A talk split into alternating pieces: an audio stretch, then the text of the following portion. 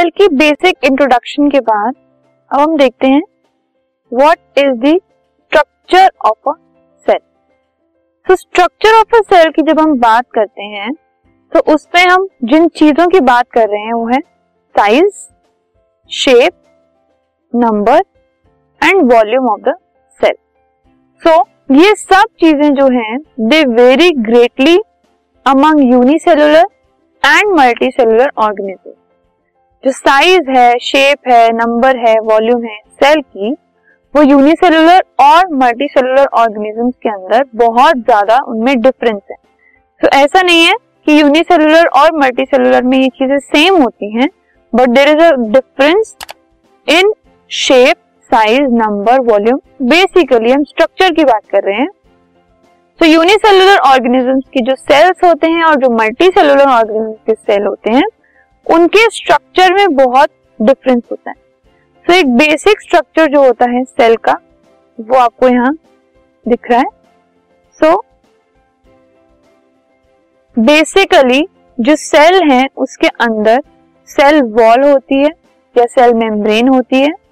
Mitochondria vacuole chloroplast cytoplasm sorry ribosome ये सब क्या है? सेल ऑर्गेनेल्स हैं। ठीक है? जो अंदर अलग अलग फ़ंक्शंस परफॉर्म करते हैं। एक न्यूक्लियस है।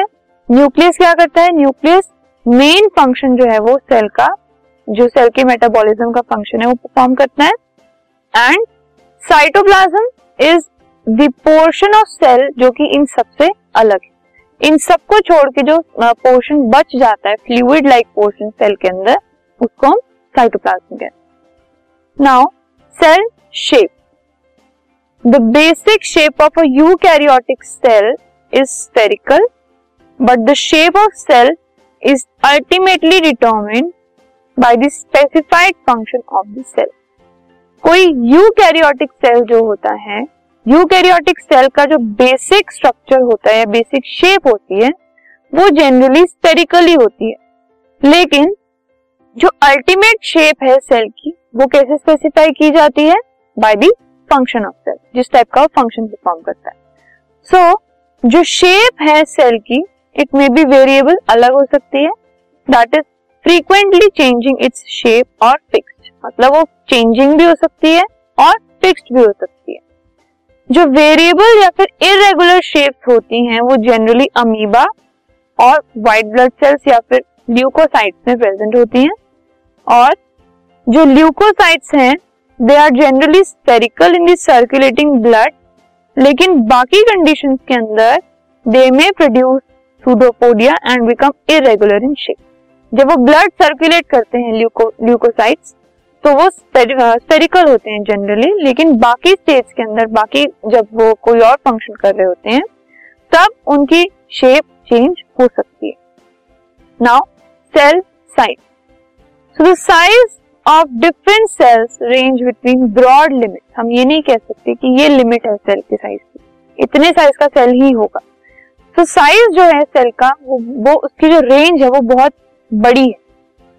Some plant and animal cells are visible to the naked eye कुछ प्लांट और एनिमल सेल्स ऐसे हैं जो हम अपनी नेकेड आई से देख सकते हैं। बट मोस्ट सेल्स जो होते हैं they are visible only with microscope वो इतने छोटे होते हैं कि हम उनको माइक्रोस्कोप से ही देख सकते हैं। Since they are only few micrometers in diameter एक माइक्रोमीटर जो है it is one thousand of a millimeter तो यू कैन इमेजिन कि वो कितना छोटा होगा कि हम उसको नेकेड आई से नहीं देख पा रहे, लेकिन माइक्रोस्कोप से उसको देख सकते हैं। और जो साइज़ है सेल का, वो वेरी करता है from very small cells of bacteria जैसे कि 0.2 से लेकर 5 माइक्रोमीटर तक। एंड जो बहुत बड़े सेल्स होते हैं, जैसे कि ऑस्ट्रिच के एग की तरह, वो 18 सेंटीमीटर तक जितना भी बड़ा होता है। So among the multicellular plant the large cell is the ovule of cycle तो मतलब छोटे से छोटा वो 0.2 माइक्रोमीटर भी हो सकता है और 18 सेंटीमीटर बड़ा भी हो सकता है। तो ये रेंज बहुत बड़ी है सेल के size you can see here अलग अलग टाइप के सेल्स हैं। फॉर एग्ज़ाम्पल एक एटम जो है, वो पॉइंट वन नैनोमीटर का है। तो ये चीज़ें जो हैं नेकेड आई से जो हम देख सकते हैं, उनका जो साइज़ है वो 100 माइक्रोमीटर से लेकर 1 मीटर तक का होता है। ठीक है? जो हम लाइट माइक्रोस्कोप से देखते हैं, जिसके लिए हमें ज़्यादा इंटेंस माइक्रोस्कोप की ज़रूरत नहीं पड़ती उसका साइज़ है 100 नैनोमीटर से लेकर वन मिलीमीटर तक। और जो हम इलेक्ट्रॉन माइक्रोस्कोप से हमें देखना पड़ता है मतलब बहुत ही छोटे साइज़ के हो जाते हैं, वो है अल्टीमेटली पॉइंट वन नैनोमीटर से लेकर ten nanometer so you can see एक प्लांट सेल और एक एनिमल सेल किस रेंज में आ रहा है? It is coming in the range of ten to hundred micrometer मतलब हम उसको नेकेड आई से भी देख सकते हैं कई सेल्स को और कई के लिए हमें लाइट माइक्रोस्कोप की ज़रूरत पड़ती है। जो अडल्ट फीमेल है या मेल है उसको हम नेकेड आई से देख सकते हैं मतलब उनके जो सेल्स हैं वो थोड़े बड़े होते हैं।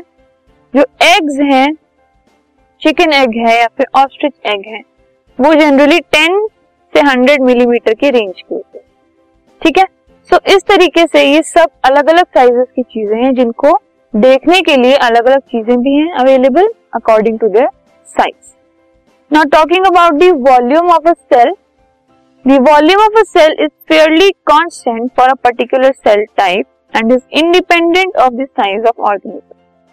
Organism का साइज़ चाहे जैसा भी हो, जो सेल की वॉल्यूम है, वो जनरली स्टेबल रहती है जैसे कि किडनी और लिवर सेल्स जो हैं, वो एक बुल के अंदर एक हॉर्स के अंदर और एक माउस के अंदर। सेम साइज़ के होते हैं यूजुअली ठीक है? अब मतलब अप्रोक्सीमेट साइज़ जो है, इन तीनों के अंदर किडनी और लिवर सेल्स का सेम होता है। So the difference in total mass of the organ और organism depends on the number and not on the volume of cells number कितने हैं? सेल्स कितने हैं? इस पे डिपेंड करता है कि जो ऑर्गेनिज्म है, वो कितना भारी होगा या कितना बड़ा होगा। ना कि इस पर कि जो सेल है उसकी वॉल्यूम कितनी है ठीक है? तो वॉल्यूम पे डिपेंड नहीं करता उस वॉल्यूम के कितने सेल्स उसके अंदर हैं उस पर डिपेंड करता है उसका साइज़ की शेप एंड उसका बल्कि होना। Thus, the cells of elephant are not necessarily large than those of other tiny animals or plants. हम ऐसा नहीं सोच सकते कि क्योंकि एलिफेंट बहुत बड़ा होता है तो उसके सेल्स भी बड़े बड़े होंगे। नो no, ये ज़रूरी नहीं है। क्योंकि एलिफेंट के बड़े होने की वजह से उनके सेल्स के बड़े होने को हम कंपेयर नहीं कर सकते। उनमें नंबर ऑफ़ सेल्स ज़्यादा हो सकते हैं, लेकिन वॉल्यूम कैसी होगी, ये हम नहीं जज कर सकते। So, the large size of elephant is due to the large number of cells present. कि लार्ज साइज़ का रीजन क्या है? क्योंकि लार्ज नंबर ऑफ़ सेल्स इसमें present this podcast is brought you by Hubhopper Shiksha Abhiyan अगर आपको ये podcast पसंद आया तो प्लीज़ लाइक शेयर और सब्सक्राइब करें और वीडियो क्लासेस के लिए शिक्षा अभियान के यूट्यूब चैनल पर जाएँ।